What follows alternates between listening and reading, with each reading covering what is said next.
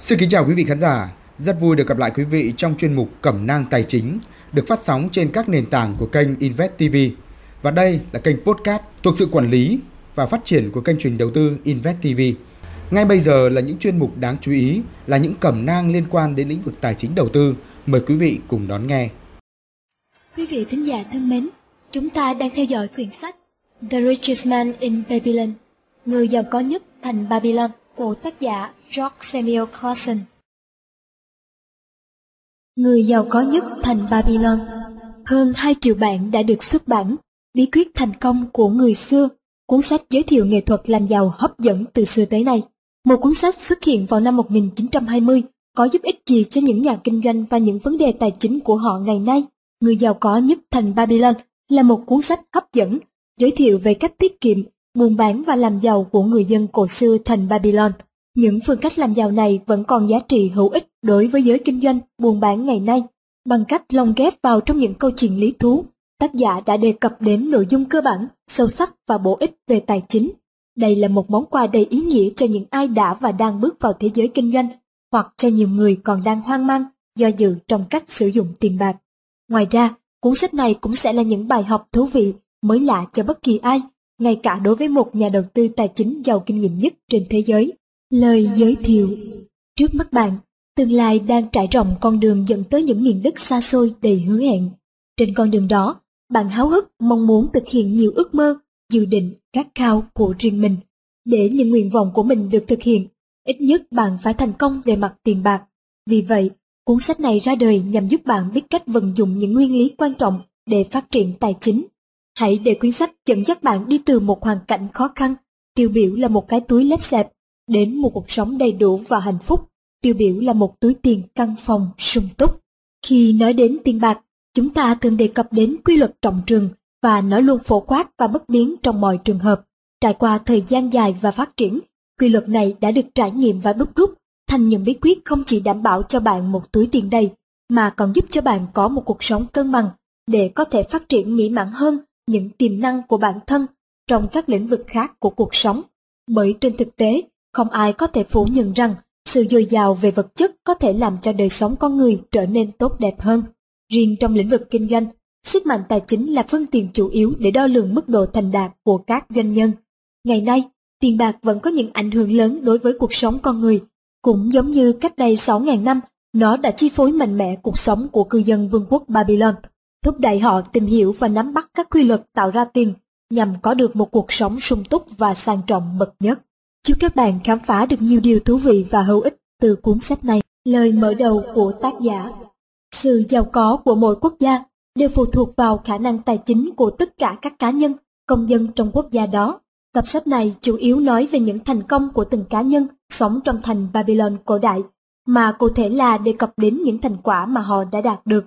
Từ đó, giúp mọi người hiểu rõ về vấn đề tài chính và cống hiến các kế sách cho những người ngày đêm trăn trở, suy tư về cách làm giàu. Những bí quyết này không những giúp các bạn đánh giá đúng giá trị của tiền bạc, mà còn hướng dẫn các bạn thực hành theo những nguyên lý tài chính lành mạnh khi làm ra tiền, giữ gìn và kiếm thêm nhiều tiền bạc. Những trang sách này sẽ đưa chúng ta trở lại vương quốc Babylon cổ đại, cái nôi nuôi dưỡng những nguyên lý cơ bản về tài chính mà giờ đây con người hiện đại đã kế thừa và vận dụng trên toàn thế giới. Đối với những độc giả không làm trong môi trường kinh doanh, tác giả mong muốn mang lại cho các bạn sự hứng khởi khi nhận thấy số tiền trong tài khoản cá nhân luôn gia tăng, thu được nhiều thành công và giải quyết nhanh chóng những vấn đề khó khăn ở mặt tài chính. Đối với doanh nhân, những câu chuyện kể về người thương gia giàu có ở Babylon đã trở thành kinh điển và là bài học cho bạn. Chính các bạn, những doanh nhân đã, đang và sẽ thành đạt mới đánh giá hết giá trị của các bài học trong quyển sách này và áp dụng những nguyên lý sáng giá nhất của nó để đem lại thành công trong các chiến lược kinh doanh của mình. Người đàn ông ham vàng Banser, người đóng xe ngựa ở thành Babylon, đang hết sức chán nản. Ngồi trên bức tường thấp bao quanh ngôi nhà của mình, Banser đưa mắt buồn bã nhìn ngôi nhà và cái xưởng làm việc trống rỗng của mình. Trong đó chỉ còn chọng chơ mấy thanh gỗ và một chiếc xe ngựa đang đóng dang dở. Vợ của anh thỉnh thoảng lại xuất hiện ở cánh cửa. Ánh mắt ngập ngừng nhìn về phía anh, như thầm nhắc nhở rằng bao bột mì trong nhà đã hết. Anh cần phải đóng xong chiếc xe, gò lại cho kỹ chạm khắc đầu vào đó rồi đánh bóng, quét sơn và phủ da lên những vành bánh xe để giao cho khách nhằm kiếm một ít tiền mua bột mì. Thế nhưng, thân hình rắn chắc và vạm vỡ của Banser vẫn cứ ngồi bất động. Đầu óc của anh đang cố đấu tranh một cách nhẫn nại với một vấn đề mà anh chưa tìm ra lời giải đáp. Mặt trời của miền nhiệt đới tại thung lũng vùng Euphrates tỏa hơi nóng hừng hực như đang trút lửa xuống đầu anh một cách không thương tiếc. Những giọt mồ hôi tươm ra trên trán, rồi thẳng nhiên nhỏ giọt xuống, tan biến vào khoảng ngực để trần của anh. Xa xa ngoài kia là bức tường cao chót vót bao quanh lâu đài của nhà vua. Cạnh đó là ngôi tháp đền chuông đồ sộ được phủ sơn trắng toát, bầu trời trong xanh của một ngày nắng đẹp, như càng làm rõ hai thái cực của cảnh vật nơi này. Một bên gồm những tòa lâu đài nguy nga tráng lệ của vương gia, còn một bên là những ngôi nhà tầm thường, sơ sài, nhếch nhác của người dân. Cuộc sống ở thành Babylon vốn là như thế, luôn có sự xen lẫn giữa cái nguy nga và cái tồi tàn, giữa sự giàu sang, xa hoa và sự nghèo khổ khốn cùng. Giữa vòng tường thành bao bọc từ bao đời nay, những điều này cùng song song tồn tại từ năm này sang năm khác, từ đời này sang đời khác. Ngoài đường phố, những chiếc xe ngựa của người giàu có đang náo nhiệt đi dạo, chen lẫn với đông đảo khách bộ hành chân mang dép và người ăn xin đi chân trần lấm lem bụi đất. Bỗng từ xa, một đoàn người đông đúc xuất hiện. Họ xếp thành hàng chỉnh tề, mỗi hàng ngang năm người và nối nhau thành một hàng dài trên đường dưới cái nắng chói chang. Đó là những nô lệ của nhà vua. Họ đang trên đường đi lấy nước để tưới cho khu vườn treo độc đáo và lộng lẫy của quốc vương. Không chỉ những người nghèo, mà ngay cả người giàu có cũng phải nếp sát vào hai bên đường để nhường lối cho đoàn người nô lệ này. Mãi chìm đắm trong những suy nghĩ nặng nề của mình, Banser hầu như không để ý đến mọi thứ xung quanh, cho đến khi những âm thanh êm dịu của tiếng đàn Lia vang lên bên cạnh mình. Anh quay lại và thấy gương mặt tươi cười của Copy, người bạn thân nhất của anh và cũng là một nhạc sĩ tài hoa nổi tiếng về sự nghèo túng. Cầu cho các thần thánh luôn hết lòng phù hộ anh, anh bạn thương mến ơi. Copy mở đầu bằng một câu chào thật trang trọng. Vâng, cầu cho cái túi của anh luôn căng phòng và anh được bận rộn nhiều hơn trong xưởng làm việc. Do đó, anh sẽ không tiếc gì nếu trích ra hai đồng bạc nhỏ nhoi để cho tôi mượn. Và tôi hứa rằng sau bữa tiệc tối nay của những con người quý phái, tôi sẽ trả lại ngay cho anh. Anh có thể hoàn toàn yên tâm về lời hứa của tôi. Tôi chẳng có nổi hai đồng bạc nào để cho anh mượn, dù anh là người bạn thân nhất của tôi. Bancher đáp lại một cách u sầu. Anh biết đấy, nếu tôi có hai đồng bạc, thì đó chính là tất cả gia tài của tôi, là toàn bộ tài sản của gia đình tôi. Và chắc là không ai có thể mượn tất cả tài sản của họ, ngay cả đối với người bạn thân nhất của mình. Cái gì? Kobe hết sức ngạc nhiên kêu lên. Anh không có một đồng cắt nào trong túi ư? Vì thế anh ngồi trên tường thành như một bức tượng vậy sao? Tại sao anh không đóng cho xong chiếc xe ngựa kia đi? Không có tiền thì làm sao anh có thể nuôi sống cả gia đình được? Không thể kéo dài tình trạng này được, anh bằng thân của tôi ơi.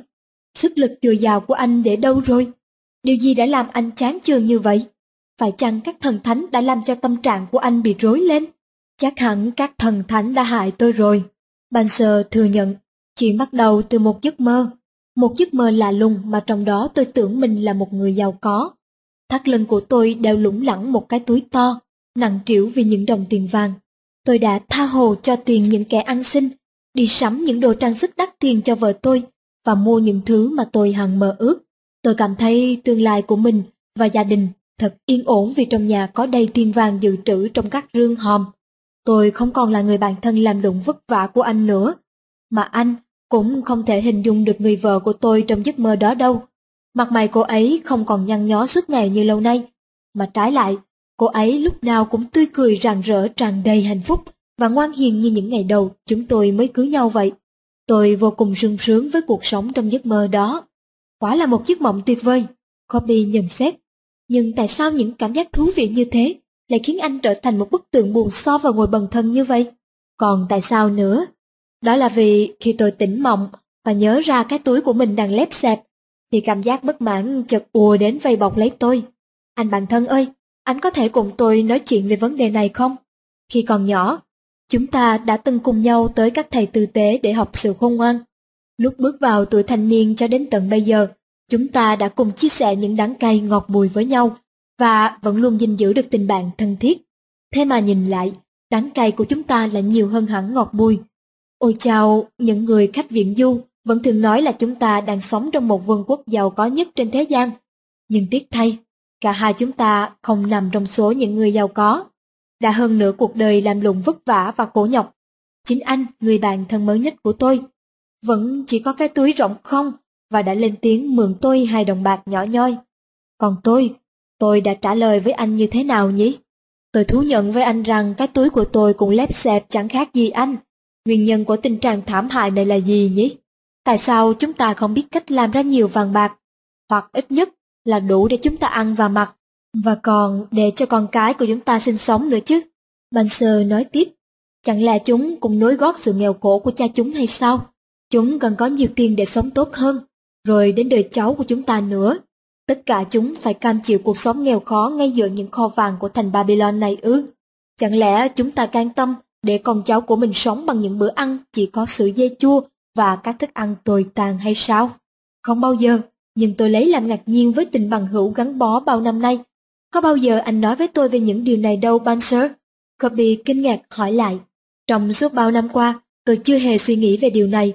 Cứ từ sáng sớm đến tối mịt, tôi chỉ biết đầu tắt mặt tối đóng những chiếc xe ngựa sang trọng cho những người giàu có, và rồi nhẫn nại chờ đợi, mong ngóng trời đất ngó tới công khó nhọc của mình, để một ngày nào đó cho tôi được giàu có như họ. Nhưng chưa bao giờ thần thánh cho tôi thỏa nguyện cả. Tôi muốn trở thành một người giàu có. Tôi muốn có đất đai, gia súc, quần áo sang trọng và tiền rủng rỉnh đầy túi. Tôi đã cố gắng phấn đấu để đạt được những điều này với tất cả sức lực từ đôi bàn tay, cũng như mọi khả năng khôn ngoan của đầu óc. Nhưng cho đến bây giờ, cả tôi và anh vẫn không thoát khỏi đói nghèo. Cái túi của chúng ta vẫn luôn xẹp lép. Chúng ta phải làm gì bây giờ? Tại sao chúng ta không thể chia sẻ sự may mắn, giàu có với những người đang sở hữu nhiều vàng bạc nhỉ? Ước gì tôi có thể trả lời được câu hỏi của anh. Kobe đáp lại, cuộc sống của tôi có hơn gì anh đâu. Số tiền tôi kiếm được nhờ cây đàn lia này cũng nhanh chóng bay đi hết. Tôi phải thường tính toán các khoản chi tiêu sao cho gia đình tôi không bị đói. Không biết bao giờ tôi mới đạt được ước mơ có được một cây đàn lia lớn hơn để có thể gảy nên những khúc nhạc mà tôi ao ước. Với một nhạc cụ như thế, tiếng nhạc của tôi sẽ tinh tế hơn nhiều, hơn cả lần tôi gảy đàn phục vụ nhà vua. Một cây đàn lia như thế chẳng mấy chốc anh sẽ có được thôi. Không một ai ở thành Babylon này có tài làm cho những giai điệu trở nên ngọt ngào hơn anh. Banser nói, nhưng làm thế nào anh chắc chắn tôi sẽ có được một cây đàn như thế? Vì hai chúng ta hiện đang nghèo khổ không khác gì những nô lệ của nhà vua. Copy hỏi, vừa lúc đó, trong không trung chợt có tiếng chuông vẳng lại. Banser mỉm cười nói với bạn, hãy lắng nghe tiếng chuông, họ đến đấy. Banser đưa tay chỉ vào dòng người mang nước mình để trần, mồ hôi nhễ nhại đang lê bước một cách nặng nhọc từ dòng sông phía xa bên kia con đường chật hẹp. Trên lưng mỗi người là một túi da dê đựng đầy nước. Người kia có vóc dáng đẹp đấy chứ, người dẫn đầu cả đoàn đó. Kobe chỉ vào người không mang vác gì cả, tay cầm chuông đi trước đoàn người, thỉnh thoảng lại giống lên âm thanh cảnh báo khách bộ hành dẹp lối cho đoàn nô lệ đi qua. Trong đoàn hầu như ai cũng như thế cả. Banser trầm ngâm lên tiếng. Họ cũng đẹp đẽ, mạnh khỏe như chúng ta. Kia, những người có tóc hoe vàng đến từ phương Bắc, những người da đen hay cười thì đến từ phương Nam, và cả những người da nâu nữa. Tất cả họ đều đi vắt nước tưới cho những khu vườn của nhà vua. Họ lặp đi lặp lại công việc từ ngày này sang ngày khác, từ năm này qua năm khác. Đối với họ, cuộc sống không có niềm hy vọng. Họ chỉ có những ổ rơm để ngủ và những hạt cơm cứng như đá để ăn. Thật đáng thương thay cho những con người sống kiếp đòi đầy đó, Kobe ạ. Tôi cũng thấy họ thật đáng thương. Anh đã nhắc cho tôi nhớ là tình cảnh của chúng ta vẫn còn tốt đẹp hơn họ rất nhiều.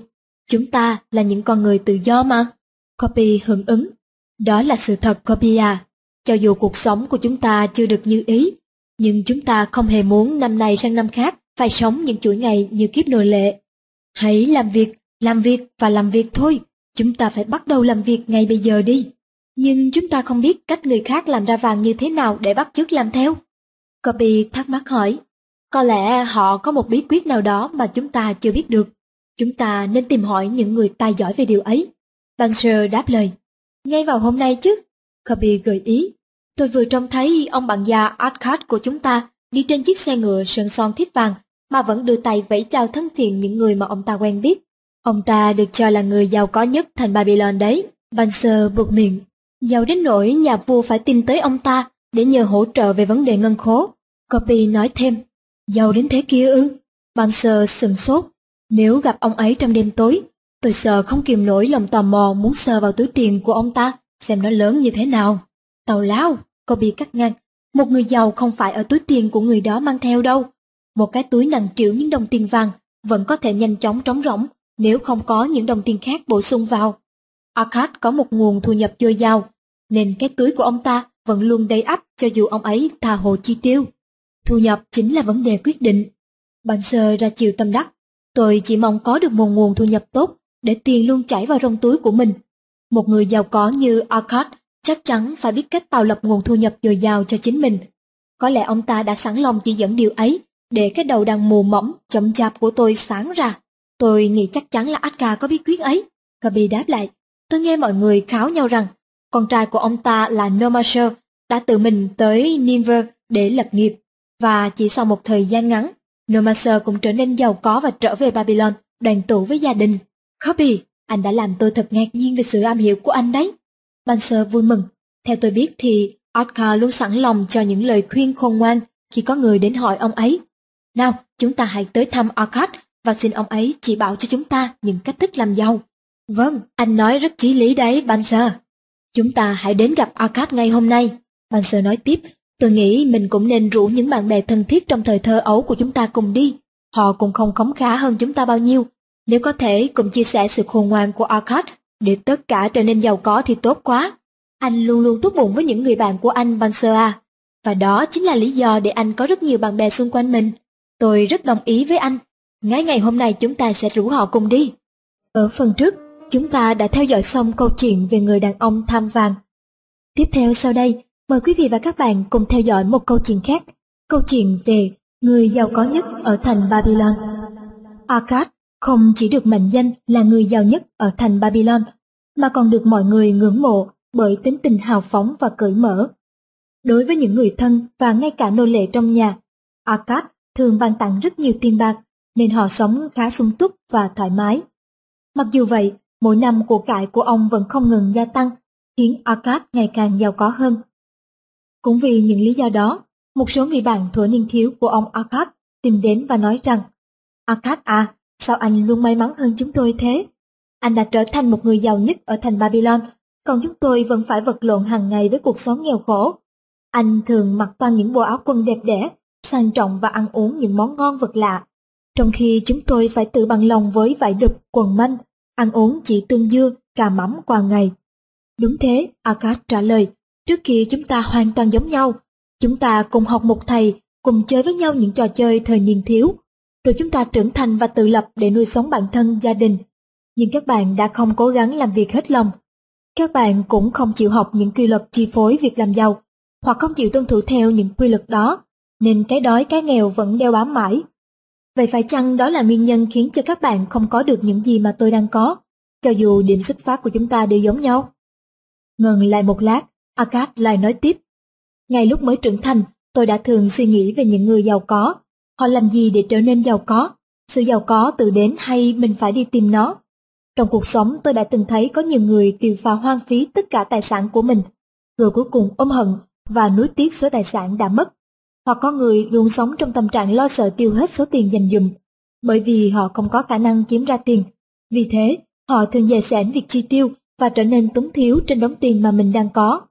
Ngoài ra, họ còn bị ám ảnh bởi trộm cướp và càng thu mình hơn trong cái lốt nghèo khó. Mà thật ra, họ sống cũng không khác gì những người nghèo khó. Tuy nhiên cũng nhờ sự quan sát, tôi đã thấy được một số người khác ngày càng có nhiều tiền bạc, mặc dù họ vẫn luôn tiêu pha hào phóng. Tôi chưa biết cách nào mà họ luôn có nhiều vàng như vậy, nhưng sự giàu có của họ luôn được duy trì, cuộc sống của họ vẫn sung túc, đầy đủ và họ vẫn được mọi người kính trọng. Do suy nghĩ như vậy nên tôi tự nhủ với mình rằng phải cố gắng làm việc, phải nỗ lực hết mình để được cuộc sống tốt hơn. Bởi vì sự giàu có sẽ mang lại hạnh phúc, sự kính trọng và cuộc sống ấm no. Như các bạn đã biết, nếu giàu có ta sẽ mua được nhà cửa, những đồ vật sang trọng tiện nghi, ta cũng có thể đi đến nhiều nơi và được ăn nhiều món ngon, mua được châu báu hay các vật trang sức quý hiếm, hoặc ta có thể xây nhiều đền đài tráng lệ cho các vị thần.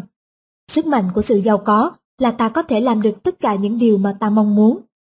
Khi nhận thức được những điều này, tôi quyết định phải đạt được tất cả mọi điều tốt đẹp trong cuộc sống.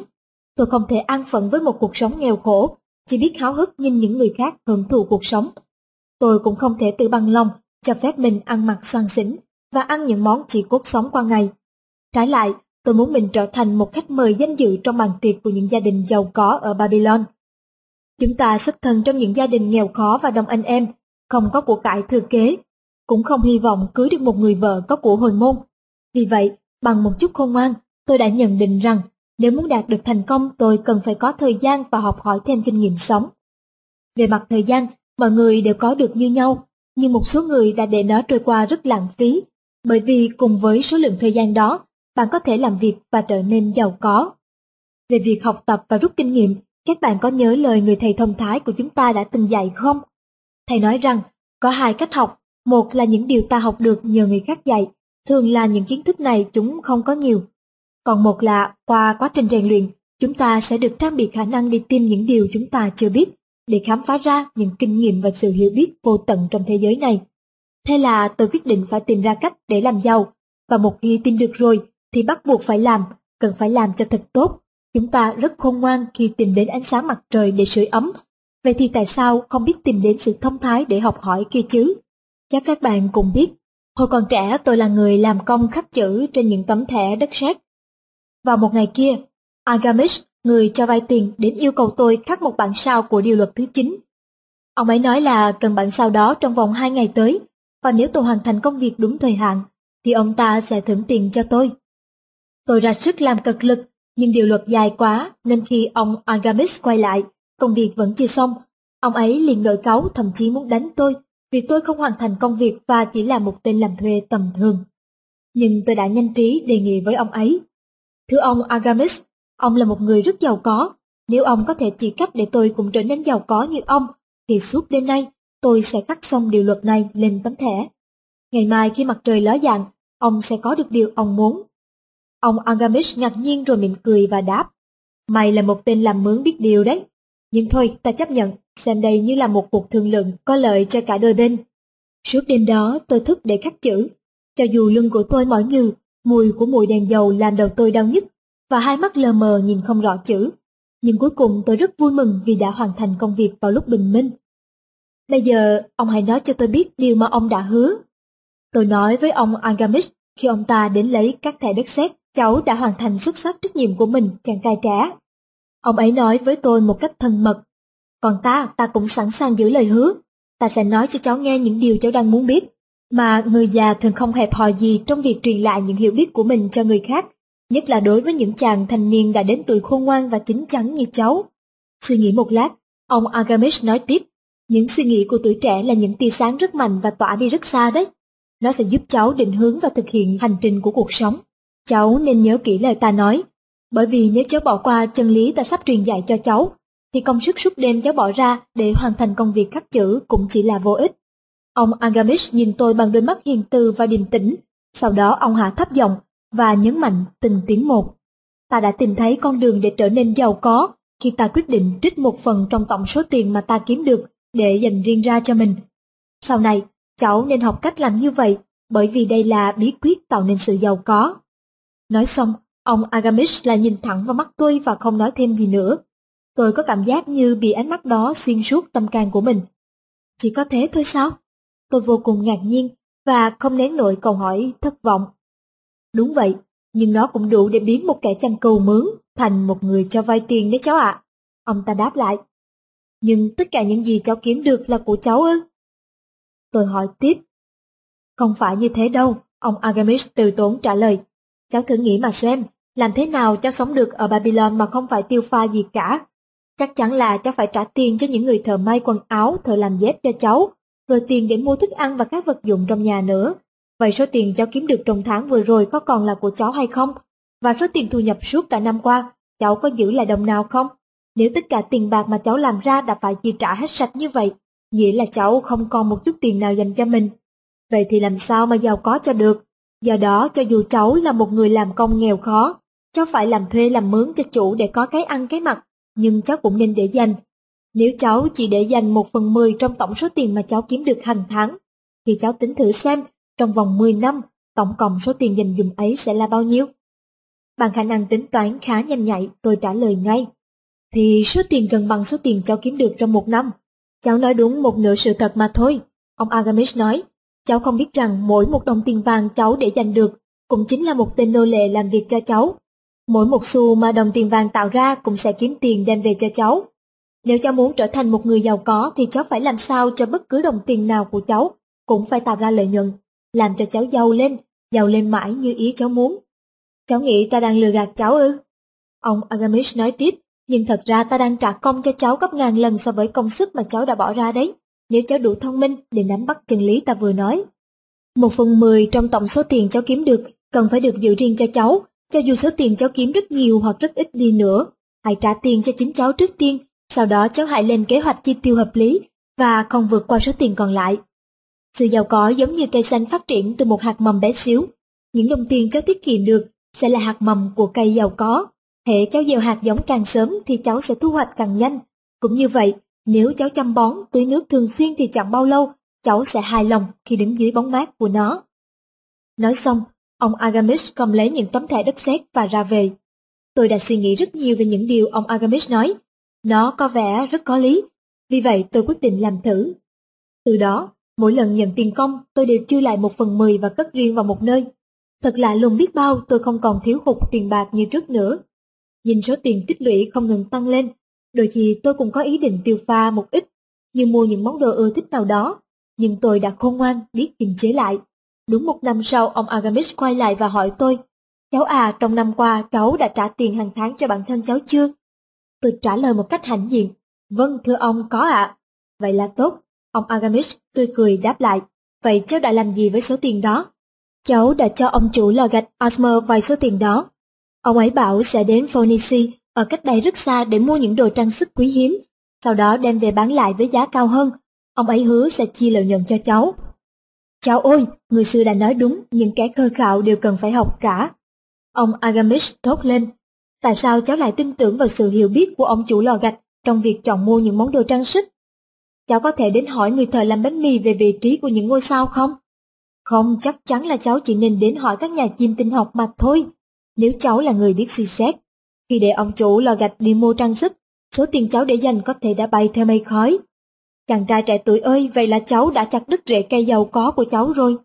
Cháu phải trồng lại cây khác, và lần này nếu cháu muốn nghe lời khuyên về các đồ trang sức, thì hãy đến hỏi những người buôn bán nữ trang. Nếu cháu muốn có câu trả lời chính xác về cừu, thì hãy đi tìm người chăn cừu. Cháu sẽ không mất tiền khi đi xin lời khuyên, nhưng cháu phải chú ý để nhận lấy những lời khuyên có giá trị nhất. Nếu không, cháu sẽ trả giá cho những sai lầm của họ bằng chính số tiền tích lũy của mình đấy. Đúng như ông Agamesh dự đoán, những người Phoenici đã lừa gạt. Họ bán cho ông Asmer những chuỗi hạt nhìn rất giống đá quý, nhưng thực ra được làm bằng thủy tinh vô giá trị. Nhờ Agames khuyến cáo từ trước, nên tôi tiếp tục để dành tiền. Bây giờ, điều này đã trở thành thói quen hàng ngày, nên tôi thực hiện không thấy khó khăn như trước. Một năm sau, ông Agamis lại đến chỗ tôi và bảo, từ lúc ta gặp cháu đến nay, công việc của cháu tiến triển như thế nào rồi? Cháu vẫn giữ riêng số tiền cho cháu đều đặn đấy ạ. Tôi đáp lại, và số tiền đó cháu đã gửi cho ông Aga, người thợ làm khiên để ông ta mua đồng. Cứ sau 4 tháng, ông Aga lại trả tiền lời cho cháu. Thế là tốt rồi, vậy số tiền lời ấy cháu đã làm gì? Cháu đã tổ chức một buổi tiệc thịnh soạn và mời rất nhiều người tới dự. Cháu cũng đã mua cho mình một cái áo lễ nhung màu tím. Một ngày nào đó, cháu sẽ mua một con lừa để cưỡi. Nghe như thế, ông Agamis cười lớn rồi nói, cháu đã mời mọi người ăn uống bằng số tiền tiết kiệm của cháu ư? Vậy cháu trông cậy họ sẽ làm gì cho cháu nào? Ta đảm bảo với cháu là họ không thể giúp được gì cho cháu cả. Vì thế trước hết cháu phải tạo ra một đạo quân tiền vàng làm nô lệ để kiếm ra thật nhiều tiền cho cháu. Sau đó, cháu tha hồ tổ chức nhiều bữa tiệc như thế mà không ảnh hưởng đến số tài sản của mình. Hai năm sau đó, tôi mới gặp lại ông agamish. Lần này tôi nhận thấy gương mặt của ông có thêm nhiều nếp nhăn và cặp mắt triệu xuống. Có lẽ ông ấy đã quá già. Ông agamish nhìn thấy tôi liền bảo, Akkad, cháu đã giàu có như cháu vẫn từng mơ ước chưa? Tôi trả lời, vẫn chưa được như ý muốn của cháu, nhưng cháu cũng đã có được một số tiền kha khá rồi. Hơn nữa bây giờ cháu đang kiếm thêm, số tiền của cháu ngày càng gia tăng lên rất nhiều đấy ông ạ. Akkad à, ông ấy nói, cháu đã tiếp thu những bài học làm giàu rất tốt. Cháu đã học được cách tiêu pha ít hơn số tiền cháu kiếm được. Cháu cũng đã biết tìm những lời khuyên có giá trị nhất từ những người nhiều kinh nghiệm và học cách khiến và ngày càng mang lại nhiều thuận lợi hơn cho cháu. Như vậy hiện nay cháu đã biết cách kiếm ra tiền, biết cách giữ tiền và biết cách sử dụng tiền ra sao cho có lợi nhất. Vì thế cháu đã đủ khả năng để nhận một trách nhiệm nào đó. Này ta đã già rồi mà những đứa con trai của ta chỉ biết tiêu pha, chứ không hề có ý muốn làm ra tiền. Tài sản của ta rất lớn, nhưng ta e rằng mình không thể tiếp tục trồng nom được nữa. Nếu cháu muốn đến Nipper thay ta làm những công việc ở đó, thì ta sẽ xem cháu như một đối tác làm ăn và sẽ chia cho cháu một phần tài sản của ta sau này. Thế là tôi đến Nipper và nhận lấy công việc cai quản các đồn điền của ông Agamish ở đó. Tài sản của ông ấy quả thật rất lớn và tôi không ngừng vận dụng ba quy luật làm giàu, nên số tài sản ấy ngày càng tăng lên. Khi ông Agamish qua đời, tôi đã nhận được một phần tài sản của ông ấy đúng như thỏa thuận trước đây. Khi Arkad kể xong câu chuyện, một trong những người bạn của ông ta lên tiếng. Anh là một người may mắn do được ông Agamish xem như một người thư kế của ông ta. Chỉ may mắn một điều là tôi có tham vọng làm giàu trước khi gặp ông Agamish. Trong suốt 4 năm trước khi làm quản lý cho ông Agamish, tôi đã quyết tâm để dành một phần mười trong tổng số tiền mà tôi kiếm ra. Đồng thời sau một lần thất bại, tôi đã rút kinh nghiệm và khôn ngoan hơn nhiều. Anh đã giữ vững ý chí mạnh mẽ của mình sau khi bị mất tất cả số tiền tiết kiệm trong năm đầu tiên. Không phải ai cũng làm được như anh vậy đâu. Một người khác lên tiếng. Ý chí mạnh mẽ. Arkad đáp lại với một nụ cười nhẹ nhàng. Anh cho rằng ý chí mạnh mẽ có thể giúp ta nâng bổng một vật nặng mà ngay cả con lạc đà cũng không thể mang nổi ư. Theo tôi, sức mạnh ý chí không gì khác hơn là theo đuổi đến cùng mục tiêu công việc của mình. Mà muốn vậy thì ngay khi đặt ra cho mình một nhiệm vụ, tôi phải xem mình có khả năng thực hiện trọn vẹn nhiệm vụ đó hay không. Chẳng hạn như khi tôi đề ra cho mình kế hoạch là phải đến ba thành phố khác nhau để tìm mối bán hàng trong một năm, thì tôi nhất định phải làm đúng như vậy. Nếu tôi chỉ tìm được khách hàng ở hai nơi, thì tôi phải cố gắng sao cho nơi thứ ba cũng được như thế, chứ không thể tự nhủ rằng để đến sang năm mình sẽ bù vào. Tôi cũng sẽ không cho phép mình thay thế số khách hàng ở thành phố thứ ba bằng việc mở rộng thêm nhiều khách hàng ở hai thành phố đầu tiên. Không, không thể nói một đường mà làm một nẻo được. Khi tôi đã đặt ra cho mình một mục tiêu nào đó, thì tôi nhất quyết phải hoàn thành nó. Cũng do vậy tôi rất thận trọng khi đề ra những mục tiêu cho mình, nhưng một khi đã có mục tiêu thì tôi nhất quyết phải hoàn thành.